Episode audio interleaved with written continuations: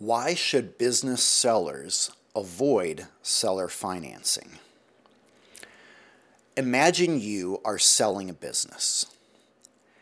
There's one really important thing you're worried about, and that is getting paid. And there can be risks when you are doing seller financing, risks that result in you not getting paid. What is seller financing?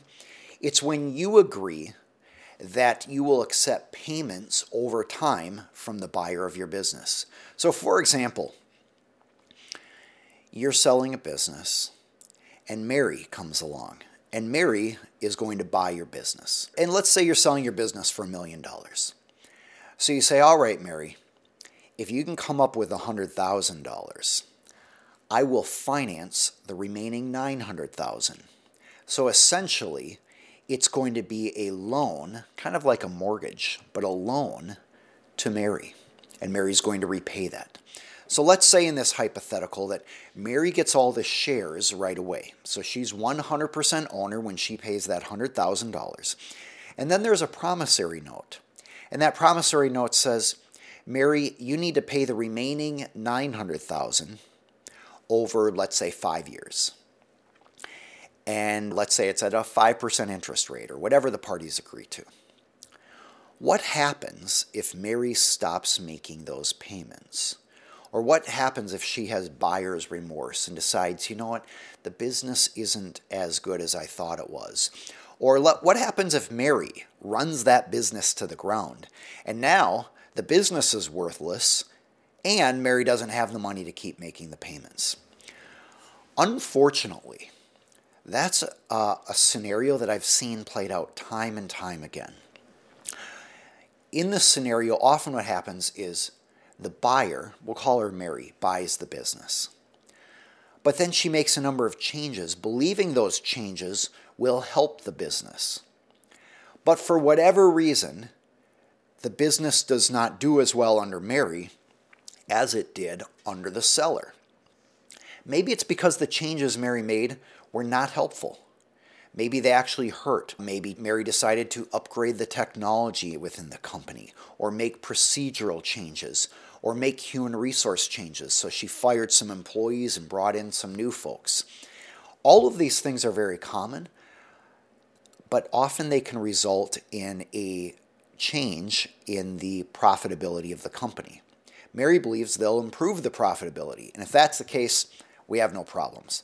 But if the changes result in negative consequences to the company, Mary may not be able to continue making payments.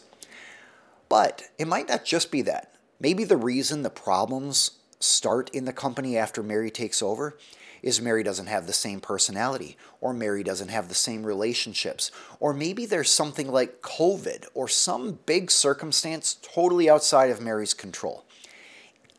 Whatever the reason is, it is often the case that when a person buys a business, the business doesn't do as well as it did when it was run by the seller.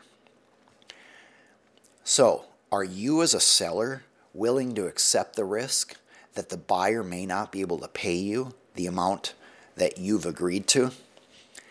That is often the risk with seller financing because if there are problems and the buyer can't pay, and let's assume the company gets altered in a way that makes it less profitable.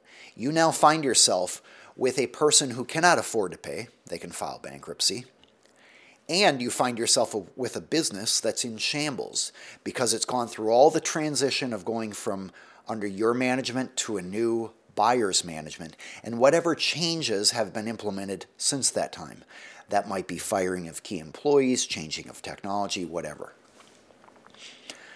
So, those are the reasons why seller financing can be very risky and why sellers should consider whether they want to accept that risk.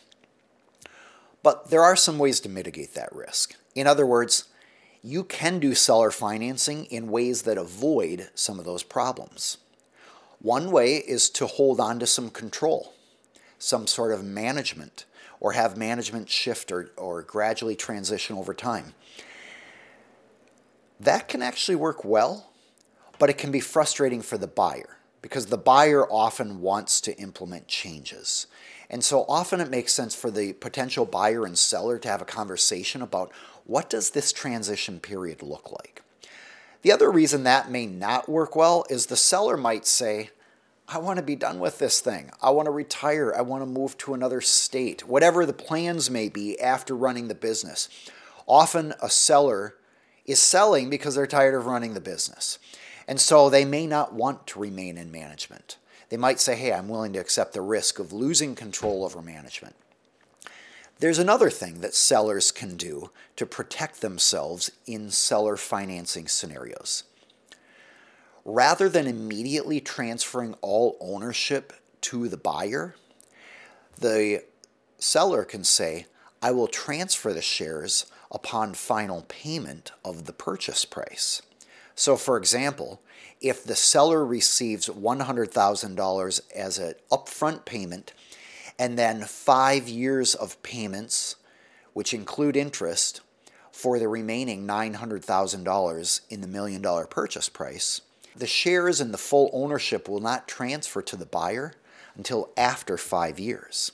Now, buyers may not be happy about that because ultimately it gives the owner, the seller, full control over the business and controlling that. But that is one protection that can be put in place. Sometimes there's some sort of hybrid where a percentage of shares will transfer each year as the buyer timely makes payments. Another alternative, this isn't called seller financing, but if the business is doing well and it has financial reports and history showing a profit, those reports can be presented to a bank. And then the bank can look at the creditworthiness of the business to determine whether to fund a large portion, let's say 90%, of the buyout. And this is often done through an SBA loan. So you get the SBA loan through, loan through your local bank. But the SBA backs that loan or guarantees that loan so that even if the buyer defaults on it, the bank isn't out 100% of the money. The bank is only out a portion of the money. And typically, the SBA will guarantee more than half of the loan.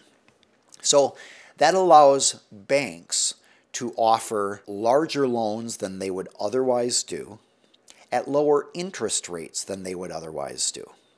So, an SBA loan is a great option for buyers because they have a lower interest rate and they get all the shares right up front. An SBA loan is also a great option for sellers because they get their cash up front. As I started out answering this question, one of the biggest concerns for a business seller is am I going to get paid? And so making sure that the seller gets paid is one of my top goals when representing a business seller.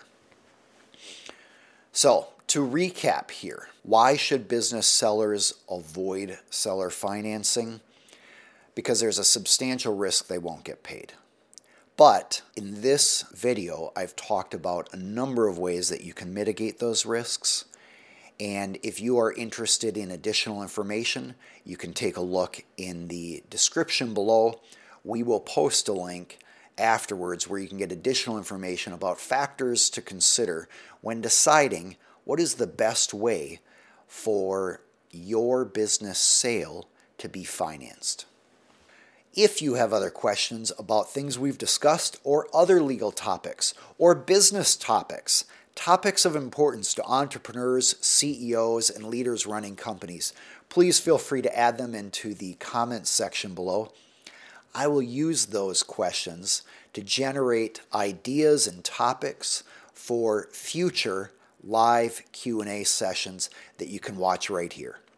If you want to be alerted to the next live Q&A, you can subscribe on the YouTube channel and click notifications you can subscribe to our newsletter to get an email update at aaronhall.com slash free. Or if you follow us on one of the other social media platforms, you may, if the platform allows it, get some sort of update regarding our next live Q&A. I'm Aaron Hall, an attorney for business owners and entrepreneurs. This is an educational program so that you can spot issues to discuss with your attorney, avoid common problems in companies, and hopefully enjoy the rewards of a more successful company and life. Thanks for joining today.